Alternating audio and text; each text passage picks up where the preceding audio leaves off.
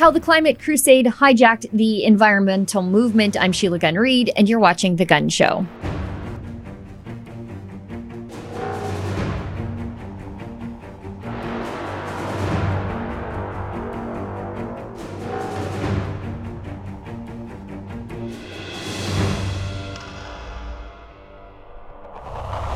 Did you know that it was just very recently Earth Day? It sort of came and went, and I wouldn't have noticed or cared, except the politicians generally won't shut up about this sort of thing. But I think that normal people actually don't care about climate change. They're told by the television and talking heads that they're supposed to care about climate change. They're told by politicians that it is a looming global crisis. Actually, we're already basically dying. The doomsday clock is ticking on humanity. But I think normal people just trying to pay their bills, buy groceries, pick up the kids, get them to hockey, and save a little money for a rainy day, I don't think those people care about climate change, except insofar as climate policies make their lives a little bit more expensive. I think normal people care about a cleaner environment, real pollution, not leaving garbage all over the place, no particulate in the atmosphere. I think normal people care about those sorts of things, but the idea that the product of your own respiration might be leaning, leading to your own demise, I don't think normal people care about that sort of stuff. And neither does my guest today, Tom Harris of the International Climate Science Coalition. He joins me today to talk about how the environmentalist movement was hijacked by the climate crusade and why conservatives really should not give a hoot, as he says, about climate change. Here's the interview we recorded Tuesday afternoon.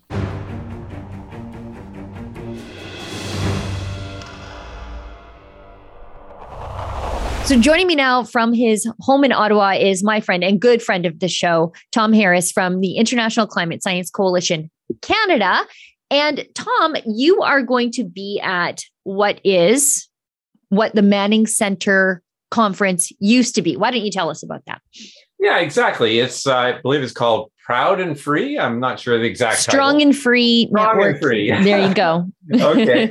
And it's going to be bringing together all the conservative leadership candidates. In fact, the first night will be a debate between them all. So that's going to be pretty interesting. But uh, it brings in real grassroots conservatives from across Canada. And there'll be a number of booths, one of which is ours. And we'll be having a big sign saying, very politically incorrect, saying there is no climate emergency. So, you know, basically telling people, look, if you try and stop it, you're just going to ruin our economy and hurt our most vulnerable people. And that's what our big um, our big banner is going to say. And we have handouts, you know, describing how the primary cause of climate change is undoubtedly the sun. So the only effect that the, that we can have is to adapt to climate change. And, you know, it's interesting, Sheila, I was thinking the climate issue should not even be part of the environment file, because if you think about it, if the only way we can handle climate change is through adaptation or building resilience, Uh, there's two things. One is it's not an environmental issue, because indeed we can't control climate change, so our emissions makes no difference. But the other thing is it's a public works issue, because if we're trying to increase the resilience of society, if we're trying to increase our ability to adapt to, to whatever climate change occurs, warming or cooling or whatever, it's a public works issue. And not only that, it's not a national issue at all, because it might be warming in Edmonton or cooling in Ottawa. You, you don't have a national policy for climate change. What you need are regional policies that are re- with respect to public works. So the government is wrong totally across the board. Not only are we not causing dangerous climate change, we're causing practically none. But secondly, it shouldn't even be combined with environment. You know, they've renamed the environment portfolio Environment and Climate Change, which is a bit ironic because, I mean, if environment was part of climate change, sorry, if climate change was part of environment, you wouldn't have to say that. But in fact, they really should get rid of that portfolio entirely. Climate should be a regional issue where you build dikes if your rivers are overflowing, okay? Or if there's leak, you know, if the sea level's overflowing. In Snow removal. Yeah, exactly. So, I mean, and in fact, global climate is really a, a silly concept if you yeah. think about it. Uh, why should we be worried about global climate change? I mean, all that matters is what's happening in your region. Okay, so you want to adapt to warmer or colder temperatures, more or less rain, more or less flooding, whatever it is in your local vicinity. So the whole point is that in the leadership debate, I hope, I have a hope for one candidate anyway, Roman Baber may bring up the right stuff, but the whole point of having a national climate change policy makes no sense at all. They should have regional adaptation and resilience policies. That makes sense. So, you know, I think that the, the whole focus of the climate movement is, is pretty ridiculous. You know, it, it's interesting. We were interviewing a physicist by the name of William Happer from Princeton University mm-hmm. last week, and he's done some real groundbreaking work on what is the possible impact of a doubling of carbon dioxide from today's levels. And what he shows through a very complicated and very sophisticated analysis is that it would reduce the amount of radiation going to space by one percent, one percent reduction in the heat energy leaving the Earth, okay, because of a doubling of C O two. So we're talking about eight hundred forty parts per million instead of four hundred twenty like we have now. And so I asked him, I said, what impact would that one percent change in radiative output from the Earth, what would that do to temperature? And he explained exactly what it would do. What it would do is somewhat less than one degree Celsius, okay? So we've got what they call a climate emergency. Thousands of jurisdictions around the world have declared a climate emergency, when in fact, even if we double C O two, we're gonna have an increase in temperature of less than one percent. So I actually asked people, well, if there's a climate emergency, show it to me. Like, how much do you think the average temperature of the Earth has gone up? And that's kind of a meaningless statistic, as we just yeah. said, who cares? But how much has that statistic gone up since, let's say, eighteen eighty?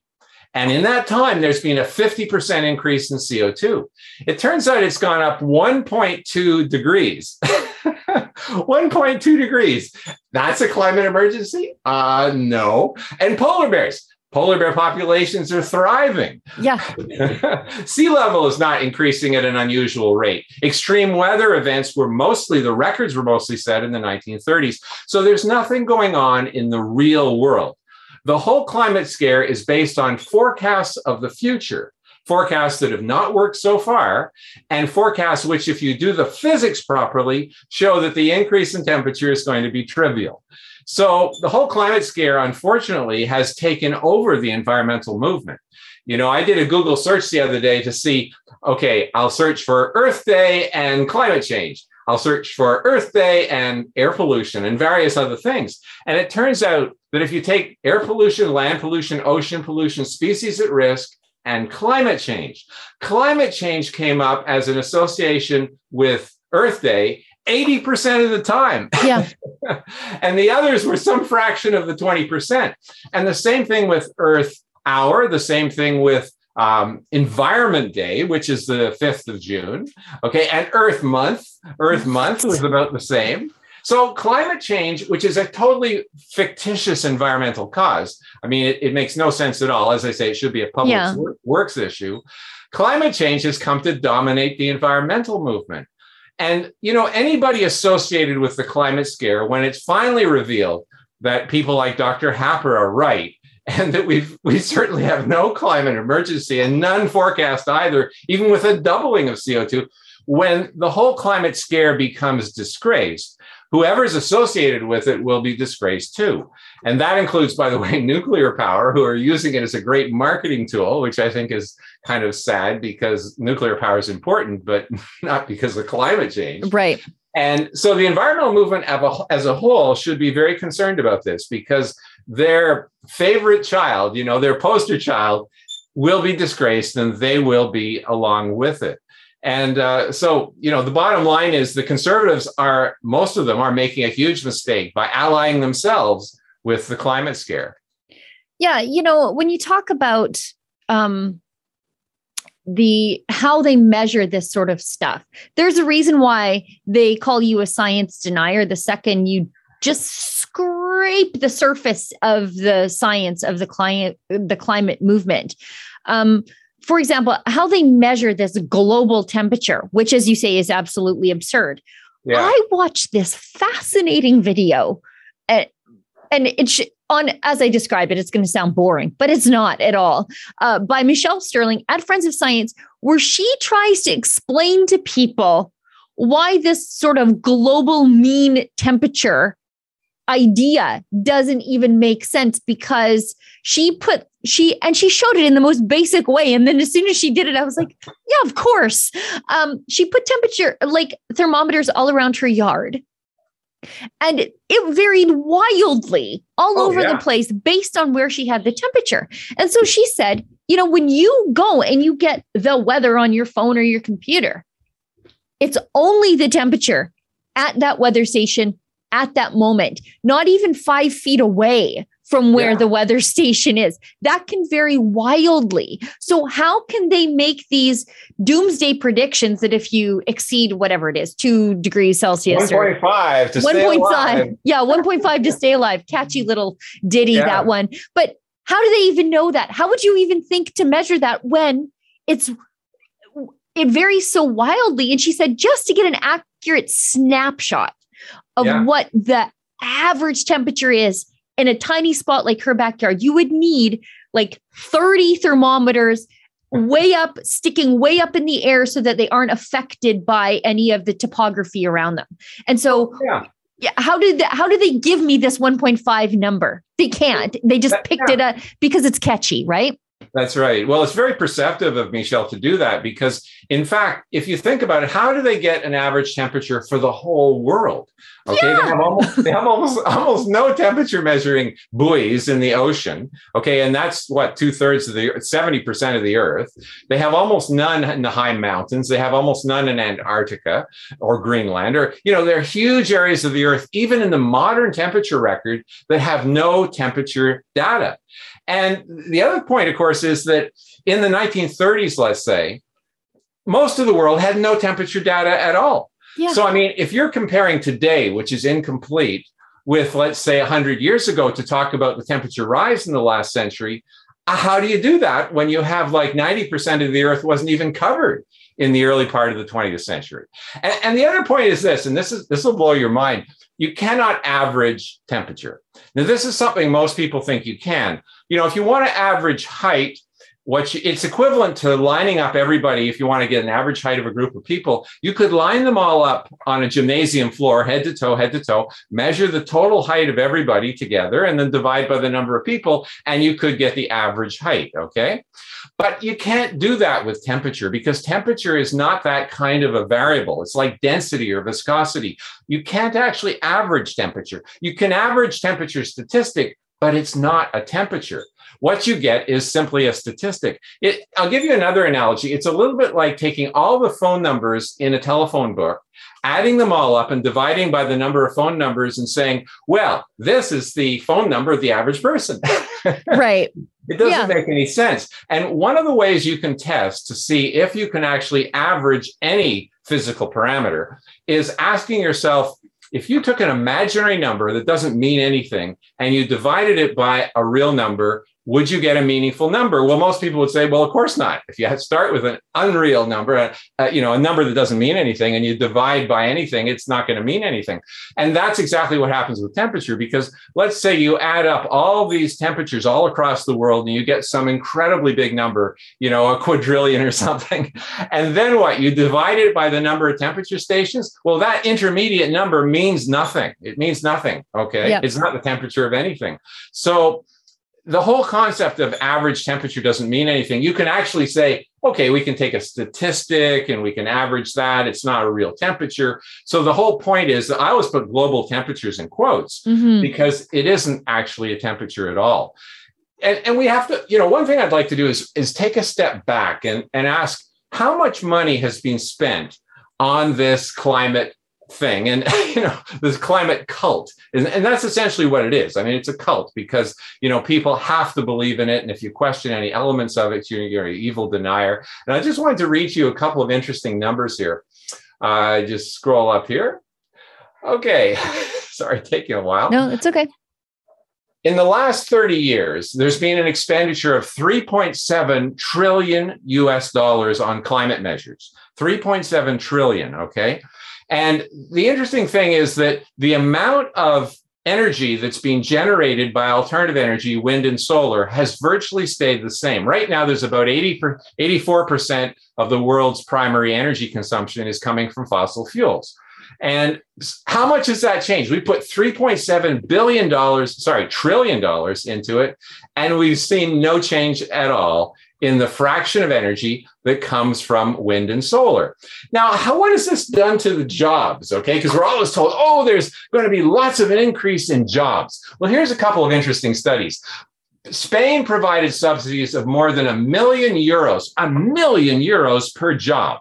And the resulting high electricity rates descri- destroyed two point two jobs for every job, green job created. So they put in a million euros per job to the wind industry, and they destroyed two point two jobs for every green job created because of the high electricity rates. Here's another statistic from Italy.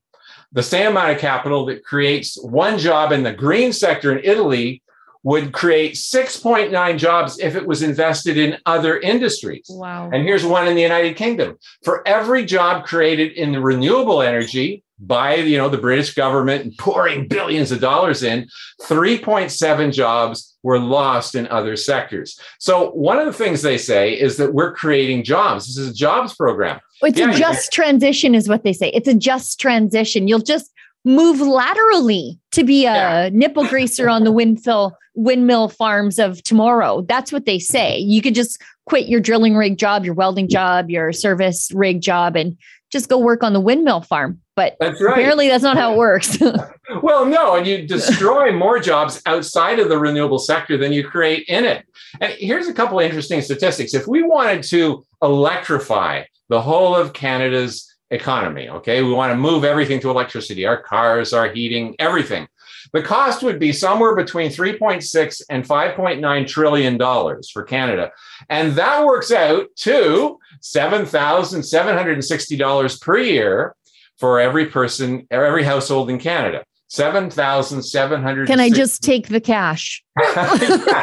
And I'm sad to have to tell you, but it'll be much higher in Alberta and Newfoundland yeah, and Labrador. Sure. So we're talking about almost eight thousand dollars on average taken per year out of the average household to electrify our infrastructure, when in fact, we've spent huge amounts of money. We haven't succeeded in, in electrifying to date. And of course, it's had no impact on climate change. So, you know, the climate scare has become, as I say, a cult.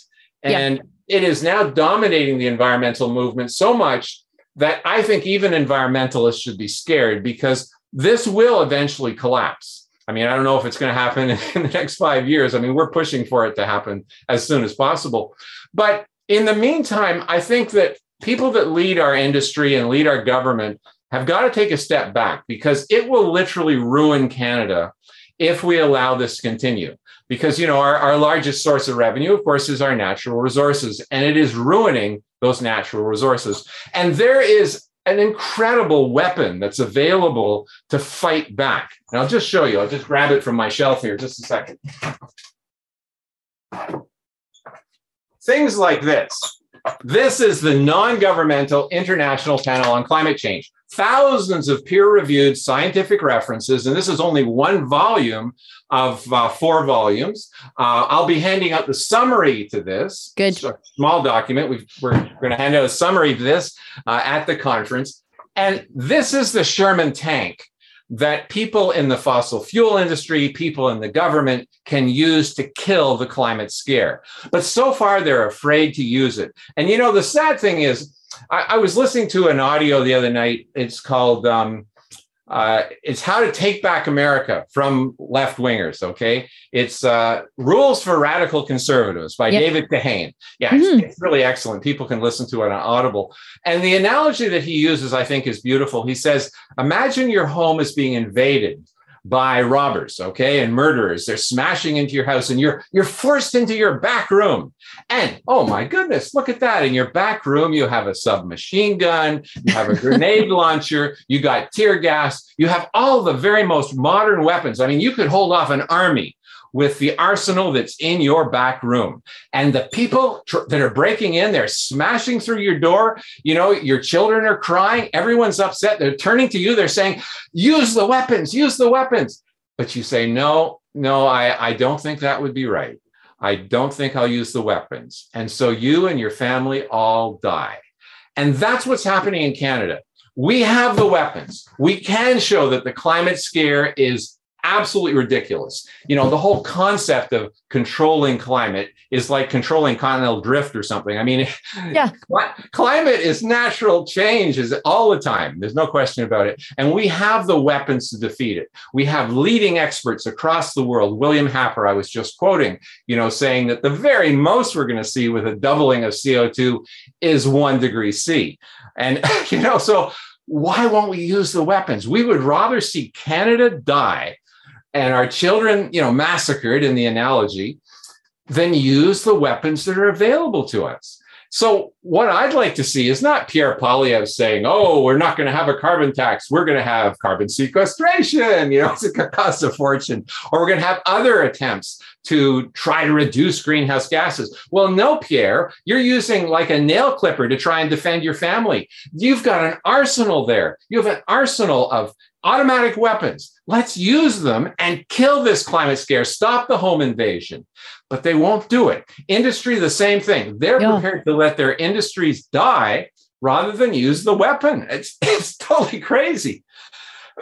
You know, and I think, I think as much as I hate inflation, it is really waking people up to the cost of these climate policies in their real life and how it's snatching money out of your family. And for what?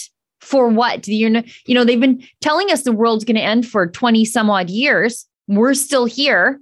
The doomsday clock keeps getting moved like any good doomsday cult. They just, yeah. they move the doomsday doesn't come. They just move it. They just move it. They just move it. Um, and I think the inflation and then in the middle of sky high inflation, they hike the carbon tax. A lot of people are opening up their eyes and saying, look, the T V tells me I'm supposed to care about climate change. The politicians tell me I'm supposed to care about climate change. In your home, you don't actually care about climate change. You, it's the last thing on the list of things that you care about. But you know, because somebody keeps telling you you're supposed to care about climate change, that it costs more money to fill up the minivan. And I yeah. think normal people are starting to sort of harden their hearts against the whole climate scare, I hope. Well, that's right. And, and, you know, I think that there is an easy way for the conservatives to start fighting back in a, you know, I know they're very timid and they're afraid mm. to contest the science, but one thing they should stop doing is calling it a carbon tax. They should stop calling it a carbon footprint. It's a tax you know, on life. It's yeah, exactly. It's a carbon dioxide tax. It's a carbon dioxide footprint. And, and that's important. You know, one of the main keys to taking over a society, we, saw, we saw it in the book nineteen eighty-four, is language, how you use language. And in fact, there was a whole ten page appendix at the end of nineteen eighty-four, specifically on what they called newspeak. Okay, and how they would actually control the thinking patterns and behavior of the population with language. And language, you know, is a weapon of war. I mean, it's it's very, very important. So the conservatives should stop using the language of their opponents.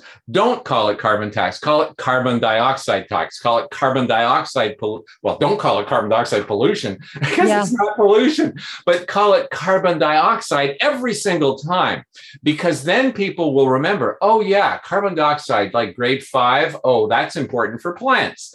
Okay. And then that'll make people dig a bit deeper and ask themselves, well, what has been the real impact of carbon dioxide rise in the last, let's say, since nineteen forty? And here are the stats. Since nineteen forty, forty percent of the increase in wheat yield has been caused by the carbon dioxide.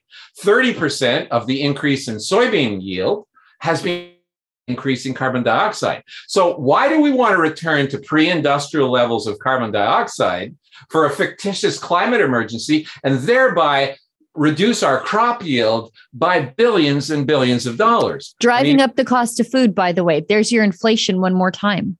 Yeah, and I was watching your, your interview last week. Um, what was the fellow's name? Oh, Cosmin Giurja from True North. Yeah, that was really interesting, and how they're penalizing farmers now. You know, so I mean, as long as the climate scare continues, you're going to see progressively more and more people in society suffering. Some people think, oh, it's just the fossil fuel industry. But what about all the industries that rely on fossil fuels? The trucking industry, the metallurgical industry, the mining, and cement, of course, is a major producer of fertilizer. That's right. So I always say that until the climate scare is killed, and I don't just mean killed because we have some other plan. I mean killed because it's not real, okay? Things like this show you that there's no climate emergency at all, and C O two is a good thing. Until it's killed, we're going to see death by a thousand cuts. I mean, mm-hmm. we're going to see sector after sector after sector die in Canada, jobs lost, the jobs lift, shifted to China, who don't care a hoot about environmental emissions, yeah. of course, and our country just basically go down the drain. So, yeah, I encourage all conservatives, call it carbon dioxide. That's step one. And then from now on, don't talk about a global temperature. First of all, because global temperature, if, it, if it existed, doesn't even matter. I mean, who cares what a sort of global average is? There's no glo- There's no super being experiencing global temperature. You experience temperature in your region. And so that's important to look at. Is it getting hotter? Is it getting colder? You know, is there more rain? Whatever's happening, work at adaptation. And that, again, is public works. It's not environment at all. No, I... Besides inflation, there's one more thing that I think might open people's eyes to just the absurdity of all of this, and that is the single-use plastics ban. Yeah. You know, when you're at McDonald's and you get your iced coffee, and I know this is a stupid thing to complain about, but I can't get over the absurdity of it. They give me the plastic cup with the plastic lid that I'm going to throw in the garbage because I think recycling's a scam. And, and they... Then they give me a paper straw coated in paper to stuff in there. And nobody thinks that that is weird.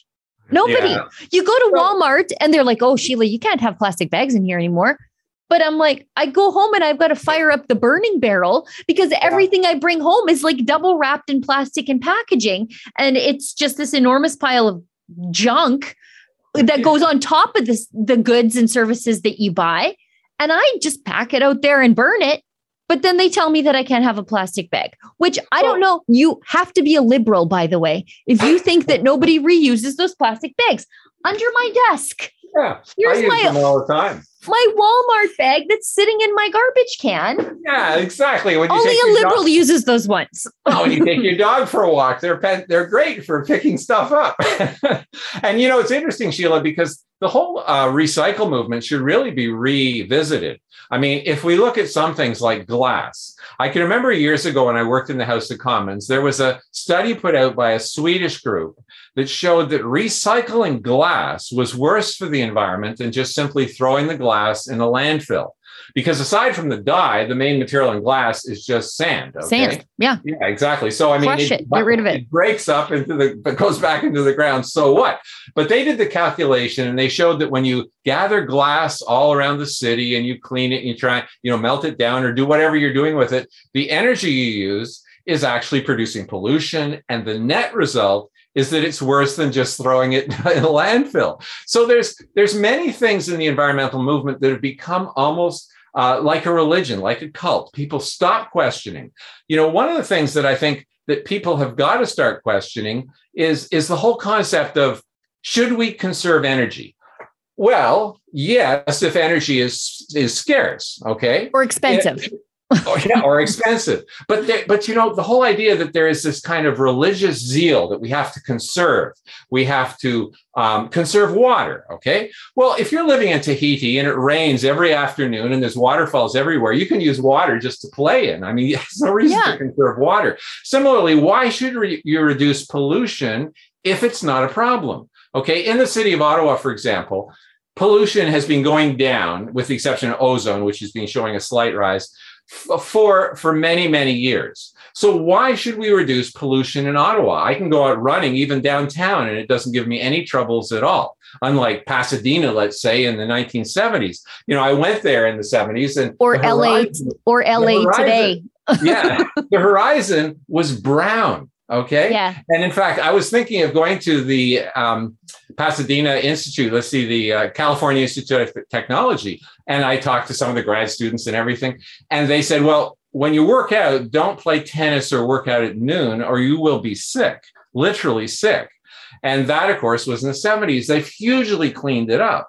And so it's not like that at all now. And Ottawa has never been like that. So, I mean, the whole idea that there's some sort of a religious fervor to reduce pollution and conserve resources. No, you do it where it's practical. You do it where it's necessary. And so even on that side of the environmental debate, pollution reduction, et cetera, we have to balance it with what does it cost to reduce pollution? Is it worth it? Is it really a problem even right now? Well, in Ottawa, it certainly isn't. So I wouldn't put any money into reducing pollution in Ottawa, for example. So yeah, the environmental movement should not be this kind of fundamentalist religion. It should be based on common sense. And common sense says, in the case of the glass and the Swedes, don't recycle glass. It says, don't worry about pollution if it's not very high. Yeah. and, and don't give a hoot about climate change. One of the saddest things is that I have a friend who works in water resources across the river in Gatineau. And he said that as the climate funding has gone up, up, up, the funding for water resources has gone down. And we still can't solve the problem of fresh drinking water on native reserves. I mean, good grief, you know, if you spent the one hundred ten billion dollars that the liberals, liberals have spent since twenty fifteen on the so-called transition to new energy sources, which is a total waste of money, imagine what you could do with that, with real environmental concerns, with drinking water, et cetera, for the natives, for example, or simply not taxing us so much. Yeah. I mean, there are many important things that we can do with that money. Climate change is not one of them. Yeah, I, you know, I, I often muse that I think recycling is a scam because I'm pro incineration. You look at plastic.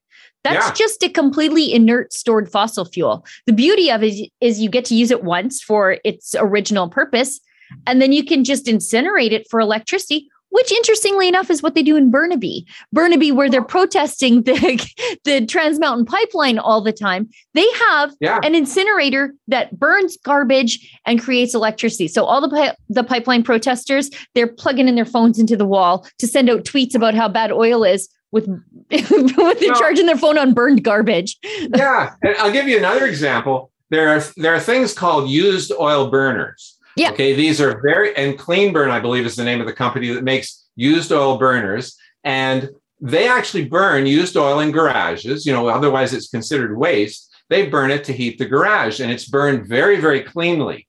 And they were trying to get them accepted across Ontario uh, a few years back. And I was working actually in a communications company concerning them.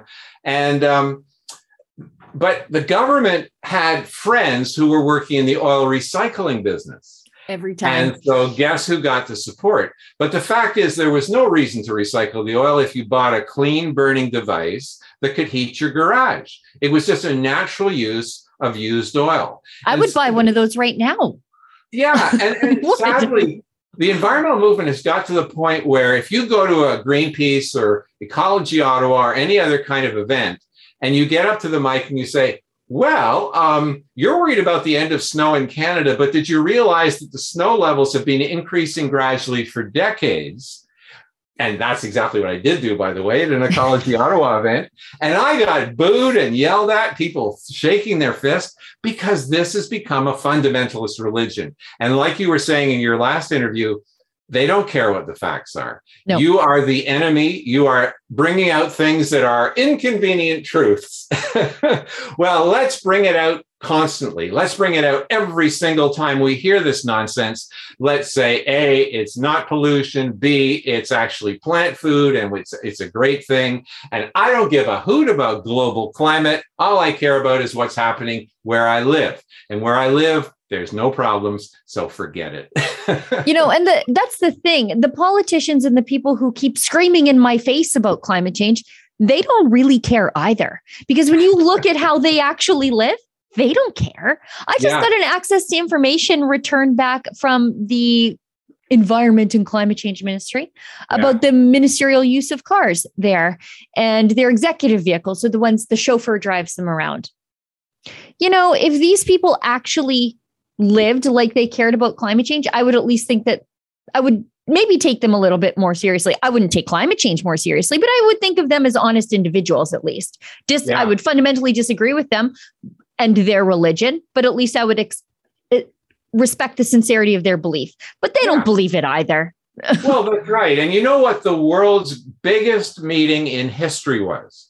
It was the Copenhagen climate meeting. Okay. They had more world leaders. They had thirty thousand people. This was apparently, at least at that time, I'm not sure if it still is, but it was the largest meeting of world leaders in history. Copenhagen's airport was jam-packed with private jets, commercial jets, as I said, thirty thousand people showing up for a climate change meeting in which they were preaching, not flying. Yep. Every time, every time. It was that's completely one, insane. That's one of the it, things I always look at when we go yeah. to the climate change conferences is I look at the attendance. So that's people flying from all around the world to tell us not to frivolously waste fossil fuels. And then I also, I go to the parking lots because I see all these limos and cars idling yeah. all day long to make sure that the dignitaries are comfortable while scolding me about the use of my S U V. Well, that's right. And the funny thing about Copenhagen is the Al Gore effect was full blast. It yeah. was the coldest, it was the coldest December they had in Copenhagen in decades. And of course, they call that the Al Gore effect because wherever he goes, it gets very cold. And the sad thing was you had Africans there who had spent a king's ransom to get to Copenhagen. And because the Bella Center didn't expect the whole thirty thousand people would show up, they only had enough space for fifteen thousand people. So I got there early, fortunately. And so I got in. We caused, you know, some nice trouble there by going into their press room and getting some inside information. At least you got in. Yeah, exactly. But these poor Africans, having spent, you know, enormous amounts of money to get to Copenhagen, were in lineups for eight hours and more, and many of them didn't even get in. In fact, I think that many of the protesters outside, you know, they showed big protests on the street. These are probably mostly, you know, third world delegates who couldn't get into the conference who were just really angry. But, but yeah, the, the whole idea of, you know, we are the master controllers of climate. I mean, it is it is really pretty silly. And the sad thing is people are just afraid to say so. Yep. You know, they constantly say, well, we're, we don't put out as much emissions as China, which is true. Of course, China puts out twice as much as the United States and they have no limits. But in the final analysis, who cares? Thank it you. Was, yeah, it, it really does matter how much pollution they put out. Yes, particulate for sure. Yeah, the Asian brown cloud will drift across the Pacific and actually increase pollution levels on the west coast of North America. But I don't give a hoot how much C O two China produces. And clearly they don't either, because they are insisting on remaining defined as a developing country, which gives them an out clause so they never have to reduce carbon dioxide. So yeah, I, I hope on Thursday night, we're not going to hear the conservatives saying, no carbon tax, do my plan instead. Yeah. No, we don't need any darn plan and use your weapons to de- defeat the people breaking into our home and trying to destroy our economy. Yeah, no carbon tax. Accept my carbon levy instead. Word games, yeah. right? Uh, now, yeah. Tom, uh, I could talk to you all day, um, but uh, you're busy. I'm busy. How do people support your carbon apostasy? yeah. Well, the best thing is to go to I C S C dash Canada dot com, I C S C dash Canada dot com, and you can put in an email address. And we just put out our first newsletter because we're a new nonprofit group. We put out our first newsletter last night. I'll be happy to send you a copy. Please. And of course, at the bottom of our newsletter, like any good nonprofit, we're asking if you can give a donation to help us defeat the climate scare before it defeats Canada, which it's on the verge of doing if these things just continue with no resistance. Tom, you do this every time I have you on the show. You forget to plug your own podcast, which I think oh, is very yeah. interesting. Yeah, exactly. Well, we have another, we have a podcast and a radio show. Our podcast is called Exploratory Journeys. You go on I C S C dash Canada dot com and you click under resources, you can see Exploratory Journeys. The other thing is on the America Out Loud Network. Um, Doctor Jay Lair and I, we were interviewing Doctor Happer last week from Princeton, and he's the one that gave me the information about radiation and stuff. Uh, that we get an interview like every single week on America Out Loud dot com, and you can click under shows and you'll see the other side of the story. which is our show. And I really encourage people to listen to the William Happer interview from last week. It's the most recent one on the other side of the story, because he gives you the kind of facts that you need to defeat that noisy brother-in-law who goes on and on about climate change, but is totally wrong. so, so yeah, do check it out, both Exploratory Journeys and the other side of the story. Well, that's great, Tom. Thanks so much for coming on the show. Good luck at the conference. Okay. I know there are some green conservatives there, so be on the lookout. That's um, right. I'll, I'll load them up with these books. That's right. Um, and hopefully we can have you back again on the show very, very soon. Okay. Thanks, Sheila. Thanks, Tom. Bye-bye.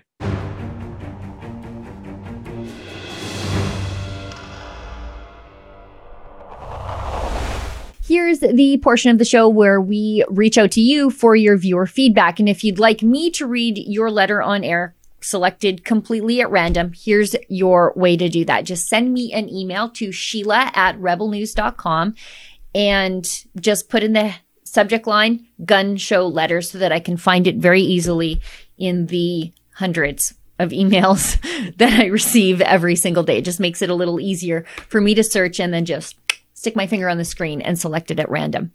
So this is my letter for this week. And it's actually, as I said, I select these at random, but I've actually read a letter from this person before. It's from Catalin Radulescu. And I'm going to guess that that is a Romanian last name, someone who has obviously fled communism. I'm, I'm guessing. You'll correct me if I'm wrong. Catalin writes, hello, Sheila. I learned that the Honorable Aaron Stewart, a B C M P, initiated a petition E three eight seven one to the House of Commons in Parliament calling for an independent and objective investigation into the government's use of vaccine mandates and ignoring of alternative treatments. You can see the petition at the link below.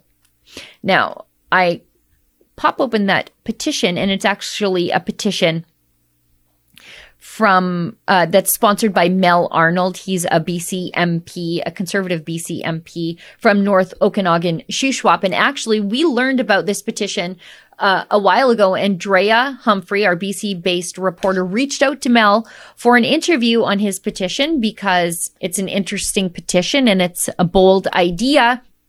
And it's an attempt to hold the government to account for their laser focus on vaccines as the only way to treat or prevent covid nineteen, as opposed to a whole host of alternative treatments that were available in other nations all across the world. But Mel didn't get back to us. Anyway, let's take a look at his petition really quick here, and then we'll get back to your letter. So it reads, whereas the government's covid nineteen pandemic exit strategy almost solely depends on experimental drugs, vaccines, available through emergency interim orders from Health Canada for use only during the covid nineteen pandemic, Canadian patented lipid nanoparticle technology is integral to the mRNA vaccines, but has a complicated and non-transparent presence, and medical treatment in Canada has become politicized in that non-medical professionals are providing medical advice and Canadians are being intimidated into obtaining health services to end the covid nineteen pandemic. We, the undersigned concerned Canadians, call upon the House of Commons in Parliament Two, call for an independent and objective investigation into the government of Canada's use of vaccine mandates, the patented Canadian lipid nanoparticle technology, and the multi-year agreement securing significantly more vaccines than there are citizens in Canada. Yeah, that is kind of fishy, right? Let's keep going. Investigate whether a federal restraint of trade and biasing of the market occurred when the government of Canada announced that only vaccines would get us through this pandemic, delayed and suspended approval of vaccines not licensed to use the L N P technology, and discredited all medical treatments not related to vaccination. That's true. The federal government severely delayed approval of non-mRNA vaccines like Novavax, which is more of a traditional vaccine, in the sense that we know vaccines to be prior to whatever it is that they describe these things as vaccines now. Number three, ensure no market allocation occurred by making vaccines the only option for treating covid nineteen. ensure there was no inappropriate interlocking directorates between manufacturers, technology licensors, and the government of Canada, determine whether there was a suppression of information and coercion by forcing citizens into a single scenario without proper market forces to provide alternatives. That's an interesting one.